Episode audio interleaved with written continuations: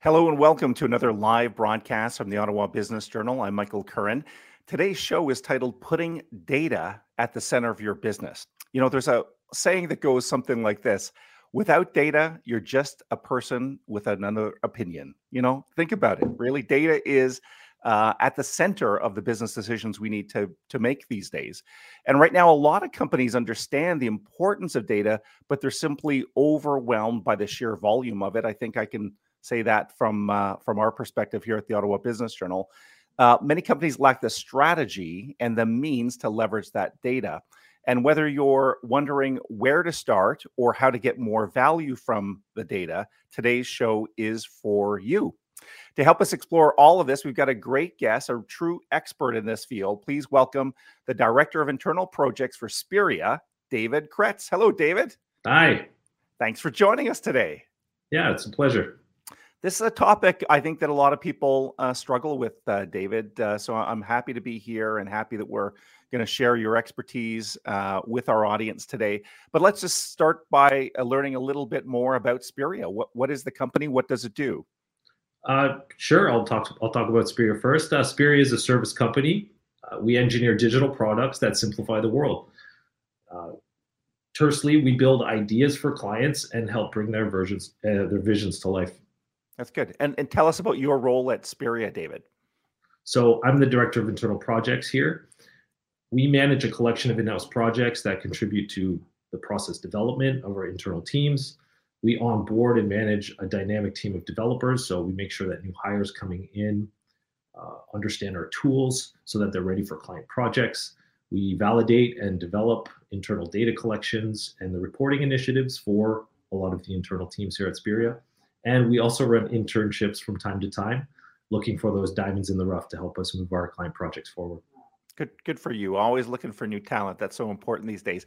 And um, David, uh, data might is one of those subjects that's a little bit nebulous, right? A little undefined for people. So just before we get into uh, our discussion here today, I was hoping you could give us some quick, like bullet point almost examples of what a data project could look like. Sure. Uh, we'll start with uh, complete comp- concussion management. So we helped healthcare professionals provide better care for concussion patients and further their research. So we provided a, a space where all of the healthcare professionals could be looking at the same data so that there was no overlap of information coming to the patients. Uh, Eventco was an accelerated um, decision-making process uh, that helped the event organizers and the promoters with an immediate return on investment, an immediate ROI.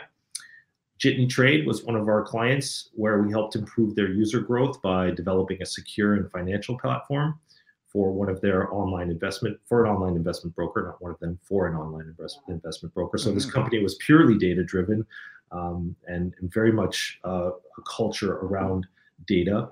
Shutterstock, as you might have heard of, uh, we helped improve trend tracking and supply management for a sales analytics pro, uh, platform that they were creating. And a final company that uh, really aligns with what we're talking about today is SGS Co, which Spiria helped reduce the processing cost and the manual operations for their brand asset management platform by standardizing their processes. So we had to um, partner up with one of their third-party data platforms to make sure that we were trained up and uh, were, were providing the right kind of service for their needs. Um, great examples. Uh, by the way, I should point out that some of those examples are on your website. So if you want to, if uh, viewers or listeners want to uh, uh, learn more about those, you can visit the Spiria website. So, David, we've, uh, as we always do, divided, uh, set a little bit of an agenda. Maybe I'll put it that way for today's show, and we're going to walk viewers through it right now. so, the first thing we're going to look at is creating a data-driven culture, hmm. and then we'll talk about the repeating nature of data data innovation, data transformation, uh, data analysis, and then we're going to take a little bit of a deep dive into a case study and uh, end up with a q&a session. So just a reminder for everyone watching on youtube if you're logged into the platform you can uh, ask questions. We've got a moderator looking out for those and that will come at the very end of the show. So let's let's dive uh, into this uh, uh, david and we're going to talk about creating a data driven culture. Tell us about this. Okay, so before we jump into what it means to be a data driven culture, I think it's important that we take a step back and we sort of look at what does it mean to be a data driven person or an individual. So being data driven means that you make decisions, whether good or bad, you know, hopefully strategic decisions, and those decisions are based on data analysis and interpretation. You want to be making inferences from your data. Being data driven also means that you're using or building tools, you're cultivating abilities, and being a part of cultures that act on data. So, as humans, we inherently are attracted to data, and data helps us understand the world around us. So, it makes sense that culturing that attraction can have a positive impact on our businesses when done correctly, of course. So, let's move now into you know how do you start creating a data driven culture within your organization so the key aspect of creating a data driven culture is the process of making data accessible to as many people as possible in your organization internal and external. So you know employees and clients are are just as important to engage with data. The reasons why you want to make that data accessible is so that you can ensure that your decisions are being anchored in data that's tangible easily understood and business focused so your data needs to be shared here in different formats across all levels of your corporation. People at different levels will have different knowledge of data and they will intersect with your data in different ways. So that being said, if you want to start creating a dialogue through data, you have to start at the top of your organization. It's really important that you start pushing data down so that people can relate to the data that you're trying to get brought back up into your organization. Um, so right now, we'll, we'll, quickly show here a tool that uh, was developed by Spiria and managed through the internal projects team.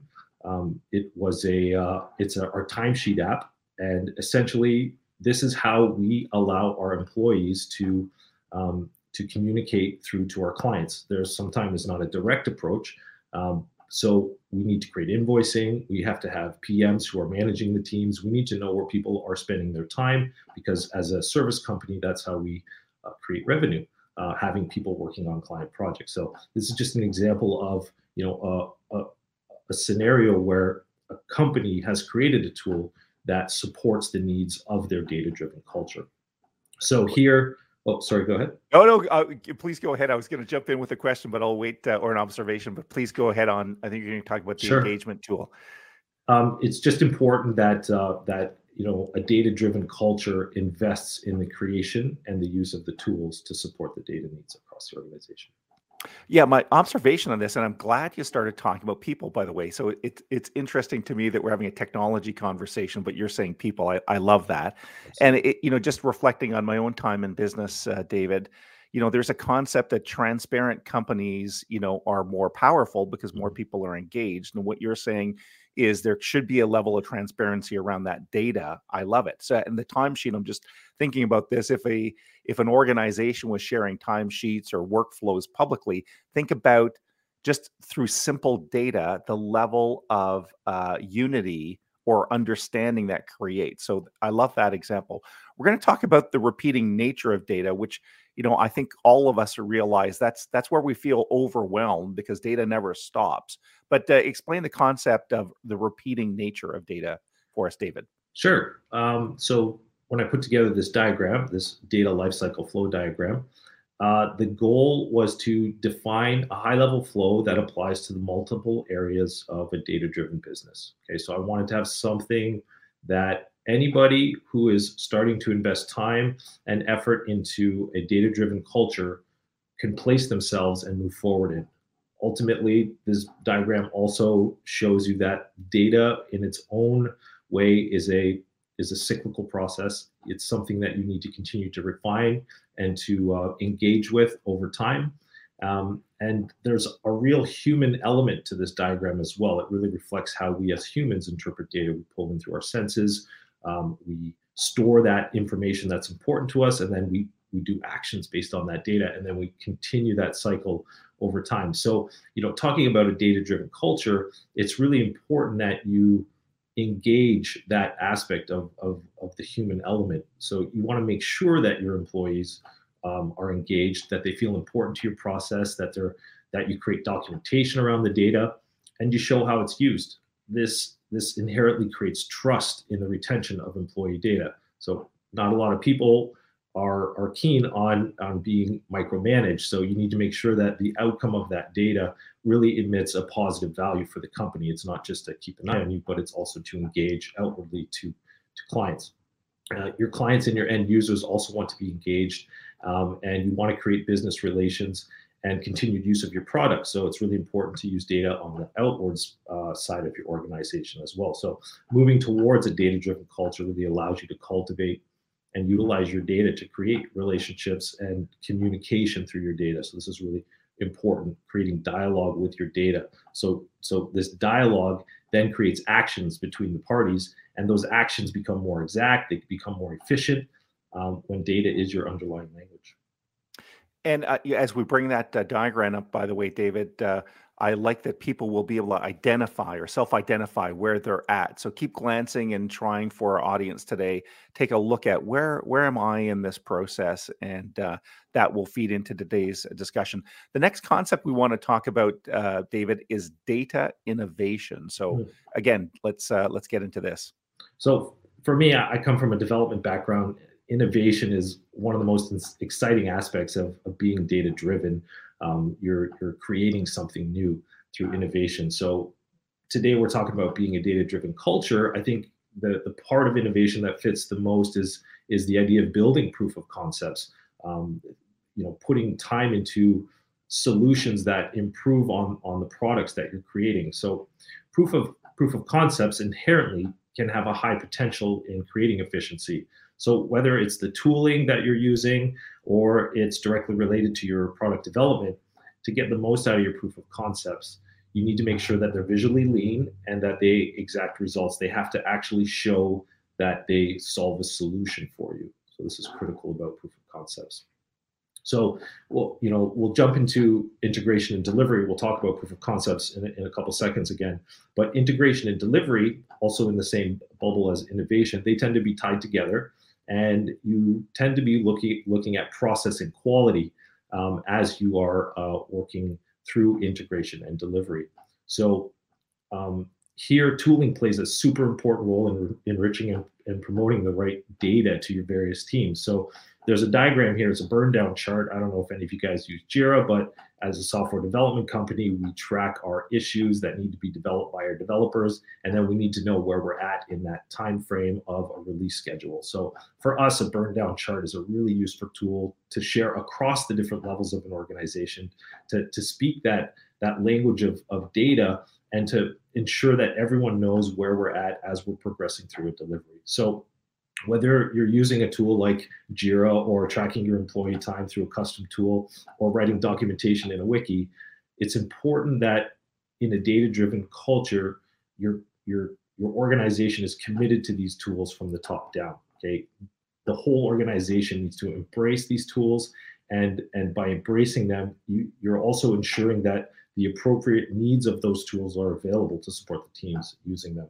So I'm just going to step back quickly to the proof of concept here. So sometimes when you're developing proof of concepts, innovation, you can fall into uh, a technical debt category. So technical debt uh, applies to a lot of different business types, but it, in this particular case, um, a proof of concept where you go directly from innovation to delivery skips that integration step. So somebody creates this amazing value for your company, but then you throw it directly into production and you create this little divot inside your product quality. So it's really important um, to engage your technical debt because if you don't, over time, you will build on top of that little divot, and more and more pieces of your production or your product will will start um, uh, getting less effective over time. So the the amount of, of time it takes for delivery might uh, might increase because you you're not looking at your technical debt. excuse me, it's important to engage your technical debt, like I said. Yeah, the um, uh, some good points there. By the way, we're getting some good comments. Uh, thank you to Kevin uh, Conroy and thanks Jonathan Primo. We'll get to those uh, comments and I'll throw them at David in in just a, a second uh, here. And I get your point on technical debt. Like you need to address those issues before just to just to use that analogy. You're too you're in a deep hole that you can't climb out of and uh, and the project is at risk. So um, uh, great, uh, great points there, David. Uh, we're going to talk about data transformation. Uh, we're going to go back and, and in just in a second, we'll bring up that diagram so people can think about that. But let's get into data transformation now, David. For sure. Um, so looking at the diagram again, data transformation, uh, retention, and storage is you know a critical part of uh, data in general. Um, it can get a little dry here, and it can be chock full of buzzwords like infosec and DevOps or cloud, NoSQL. I don't think that that conversation applies to what we're talking about today. I, I think because we're looking at being a data driven culture, the goal here is that you make the data that you're retaining available. So back to that data democratization, you want to make sure that your data is available, that it's secure, but it also is layered in a way that different levels of your organization can access the correct data for their needs. For us, we have uh, employees, we give them access to their own data. Uh, PMs have access to their developer data. They also have access to the, the uh, project data and the client data that they're that they're managing, directors, so on and so forth. So um, by by providing data to your to your organization layers, you're enabling each group in your structure to cultivate their own dialogues and actions through their specific data sets. So being a data-driven culture is really about enabling that dialogue between the levels of your organization and not siloing them. You your goal is to remove silos. You want you want your layers to be effective at talking with each other. So the this le- next topic is is the one that really kind of appeals to me because I'm a business operator. Uh, so you know I want that data to make really smart decisions. So we're going to talk about analysis and visualization. This is the one that gets me uh, excited, David. So take it away. Sure. Uh, so we'll just take a quick look at the diagram one more time. So once you've got data, once you're uh, retaining that data and storing it, then there's the step of analyzing it. So really, analysis here is the heart of being a data-driven culture. Uh, proper analysis of your data is crucial to understanding inefficiency inefficiencies of your of your product or your development processes. Um, and it's also important in setting goals within your organization. So ultimately, this means that when you're analyzing your data, you need to start by asking the right questions. So, most of you have probably heard about KPIs, key performance indicators. KPIs offer a vast collection of metrics to aid teams in understanding processes and to help organizations in finding value. So, that means that you know finding the right KPIs can be quite easy. Google Google is your friend here. If you want to understand what layers should be looking at, what KPIs, the research is very available on the online. So what the difficulty is with KPIs is that for your organization, you need to find the right targets and you not you need to know when to course correct. So course correction on KPIs is really critical. Um, and you need to know when to course correct as those values change over time. So I'll dig a little bit into KPIs in general. Um, it's it's high level, but it's to get you started on the on a, on the on the path to you know cultivating that data driven culture through uh, through your data and creating the metrics that help you speak with that data. So when you, when you are picking KPIs, again, you need to ask the right questions. So your goals need to be specific, but more importantly, you need to set realistic goals. So you don't want to set huge milestone goals on revenue uh, throughout a year because that, that, can create a lot of stress with your company. You really want to show uh, growth targets. So we're here and let's get to here. Uh, quarter per quarter, let's say. And a good way to do that is to use ratios and ranges. So you make sure that you're rooted in your current state and you you say, hey, let's try and get uh, 2% more uh, revenue by the end of the third quarter. Okay, these are metrics that speak a lot better to people and they're much more easier to digest within your teams. Um, it's also important that you step away from vanity metrics. Okay, so there are metrics that will tell you stuff, but they don't bring value with their information. So things like site hits or daily downloads. You can create bots that can generate massive amounts of these of these uh, data uh, but they don't really give you any value to your to the understanding of how how people are using your, your product. So you need to focus on things like you know active site usage or referral rates um, when you're looking at finding metrics that bring value. Coming back to the human aspect of of, of data it's it's really easy to get quantitative data okay? Numeric data it's what computers do, right? They give us all of that data if we leverage them correctly. It's the qualitative side of things that really can be um, difficult to attain. So things like user feedback, uh, your team's emotional quotients, usually qualitative feedback. It comes in a textual form or it's a um, it's sort of uh, a bias uh, if you're looking at emotional quotients. So you, you really need to spend time and put effort into going through this data, understanding this data, and leveraging it with your quantitative data. Both together are much more informant than one or the other alone. In KPIs, so I'm still I'm still working through the KPIs here. I've got a couple more points for you guys. In KPIs, you need to employ lagging and leading indicators. So things like revenue, profit, cost, these are all lagging indicators, things that change over time, but only bring you up to a certain point. When you're looking at leading indicators, uh, and we'll take, for example, here product quality. We talked about that earlier. Product quality, proof of concepts, you know, creating negative product quality by pushing proof of concept concepts through. Product quality can tell you how much harder it will be to meet your deliverables and to hit your profit targets as time goes on. So the more complex your product gets, or um, the more uh, technical debt you incur on your product, it can actually start making it harder for your teams to produce. So, you know, you might have a fully green uh, set of lagging variables, profit, cost. These are all saying, hey, we're going to hit our targets for the year. But when you start looking internally, as you start looking at the human side of things, um, you can you can start seeing that okay we've actually created a huge negative impact on our product quality our, our employee retention is is going down and and we're not meeting the actual deliveries that we're um, we're promising against. So you really need to make sure that you're looking at both sides of where you are when you're looking at your KPIs and collecting groups of KPIs to understand value. And and lastly you know you need to leverage the trends over periods of time so you want to know if your product is uh, more useful during a, a, specific quarter. You also want to find about information about when you should be stocking uh, shelves with your product if that's what your business is about. For us, you know, we want to know what kind of clients we engage with, uh, what time of years specific clients uh, tend to come to us for for project work. Um, you also want to look at your customer base and you know age groups and gender. You know, looking at all of this stuff can really give you a well well-rounded vision of of who is using your product and why they're using your product. And it's really important uh, in terms of lever- leveraging trends uh, to look at your competitors as well. So if you want to look at yourself compared to someone else your competitors are your best uh, your best course of action. This can help you keep your teams on your toes and also make sure that you're providing the right kind of environment for your for your team so that they stick around. Um, so at the end of it here, you know, KPIs at a high level, there's a lot of stuff to think about. There's a lot of questions to ask.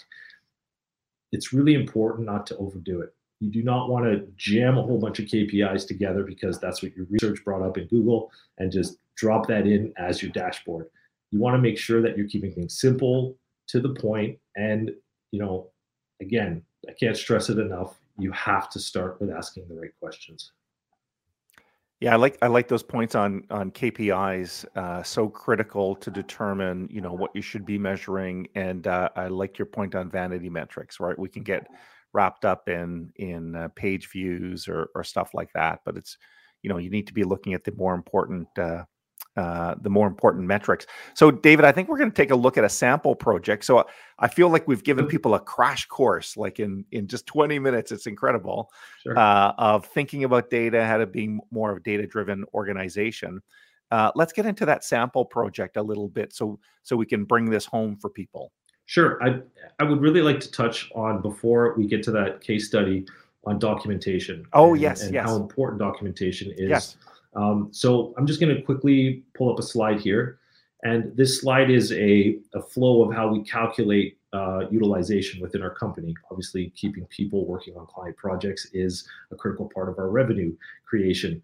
Um, you know, and it's not here to, to scare you. Documentation isn't evil and it can be complex or simple. It's just to show you that, you know, there are multiple ways for you to create dialogue with your data. So here I can talk to the higher levels about why we've done this calculation.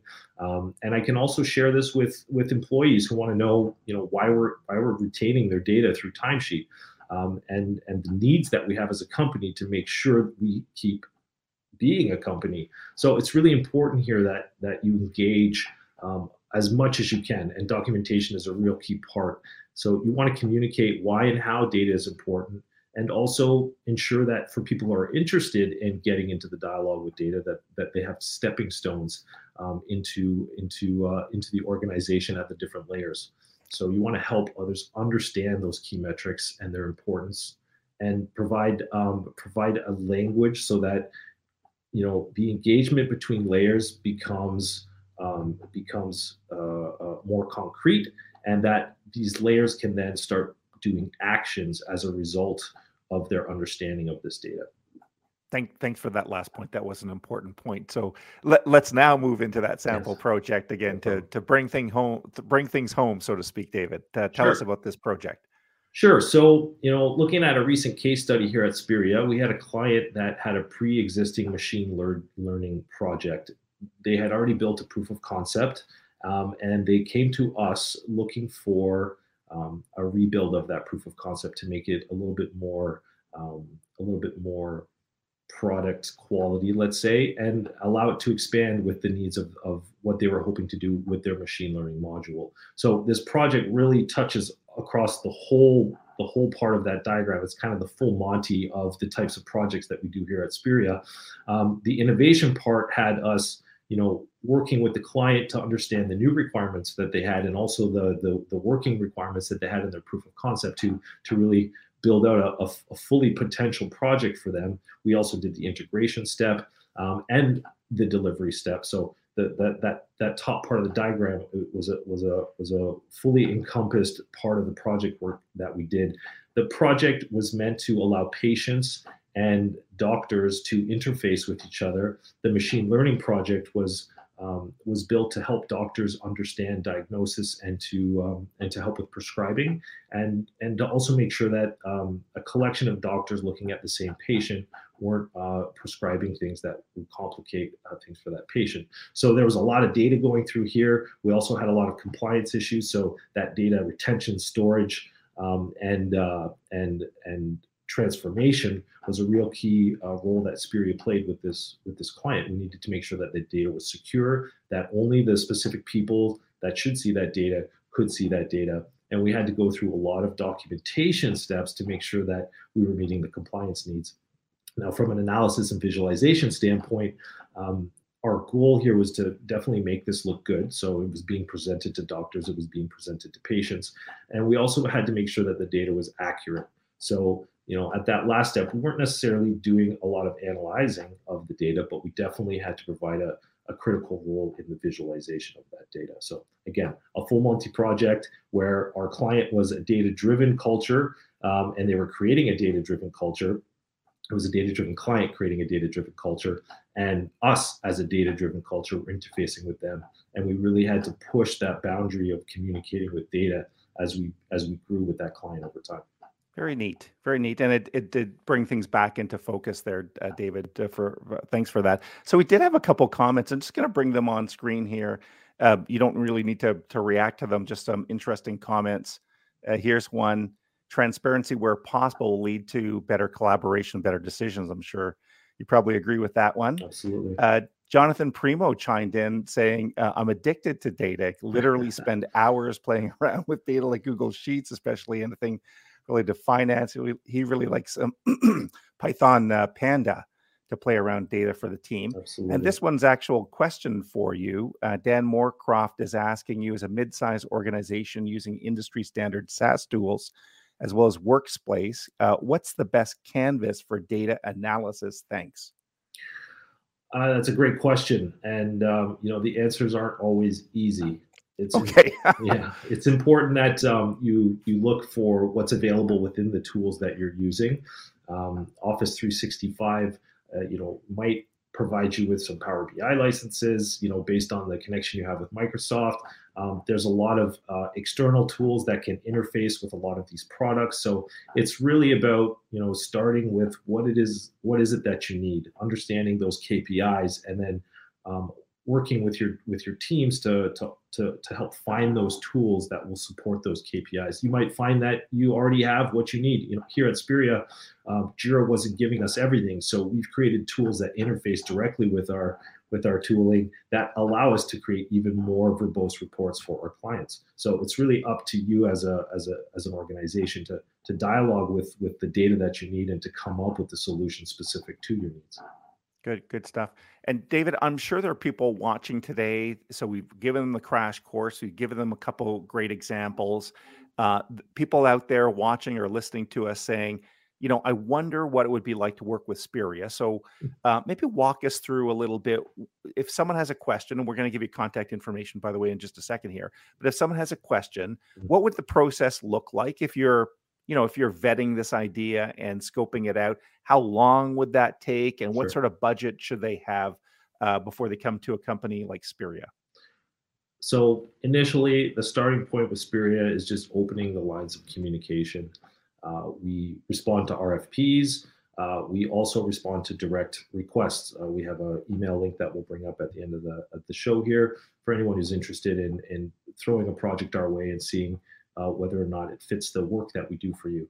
In terms of in terms of process, you know, we'll look at a new project, we'll see if it fits our our delivery um, as a company, and then we'll start piecemealing it into buckets. Usually, we'll do a discovery step, which has us, uh, you know, okay. So first off, we'll we'll talk about budgets. So, um, you know, we want to. That's usually what most people want to know first. How much is it going to cost me? So, uh, we we do a, an initial estimate on that on that cost if things go well, we work into a, a, discovery phase. So that's us really getting into the nitty gritty of what this project is. Did we miss anything at the pre-sale step? Making sure that we're we're fully developing the requirements of the projects that we're about to develop for our clients. Um, from there, budgets might change a bit, but it also gives us a chance to to break the project down into pieces. So something that is a um, you know a million dollar budget, we might be able to get an MVP out, at a smaller fraction of that cost, so that you know the client can then go and look for funding for more funding for the rest of the build out of the project. So we're really about engaging at the start. We want to understand what you want, but also provide you with the best case scenarios that we understand from a development process to to get you out the door and get your product in front of people.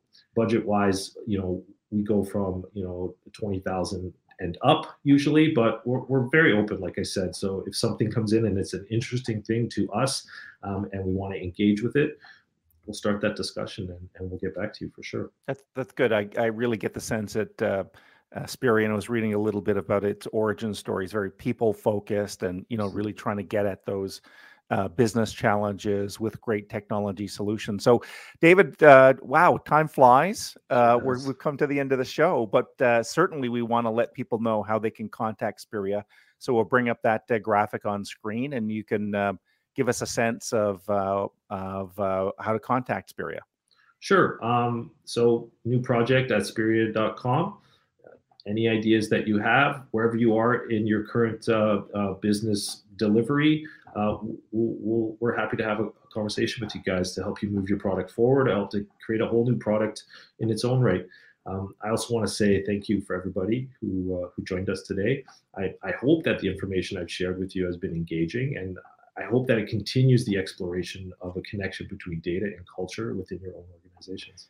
Yeah, I think you did a great job, uh, David. And it, it, you know, it's about uh, starting the conversation and thinking your way through the process. And again, I think uh, the way I'll put it, you gave people a bit of a crash course here today, and hopefully, you know, there's some people watching and uh, they're thinking, you know, I've date we are struggling with processing this data and and determining, you know, what are the right KPIs, how do we measure it, what's the life cycle of that what's the visualization in that? But i i think we all agree david maybe as a final thought that just data can be a very powerful uh, force in our companies today to make sure that we're making the right business decisions correct absolutely and you know just keep in mind uh, Spiria is not just uh, software uh, development projects we can also help your company grow in these areas of being more data driven as well well, David, thanks again. Uh, I'm going to say goodbye to you. Hope to hope to see you soon. Great job.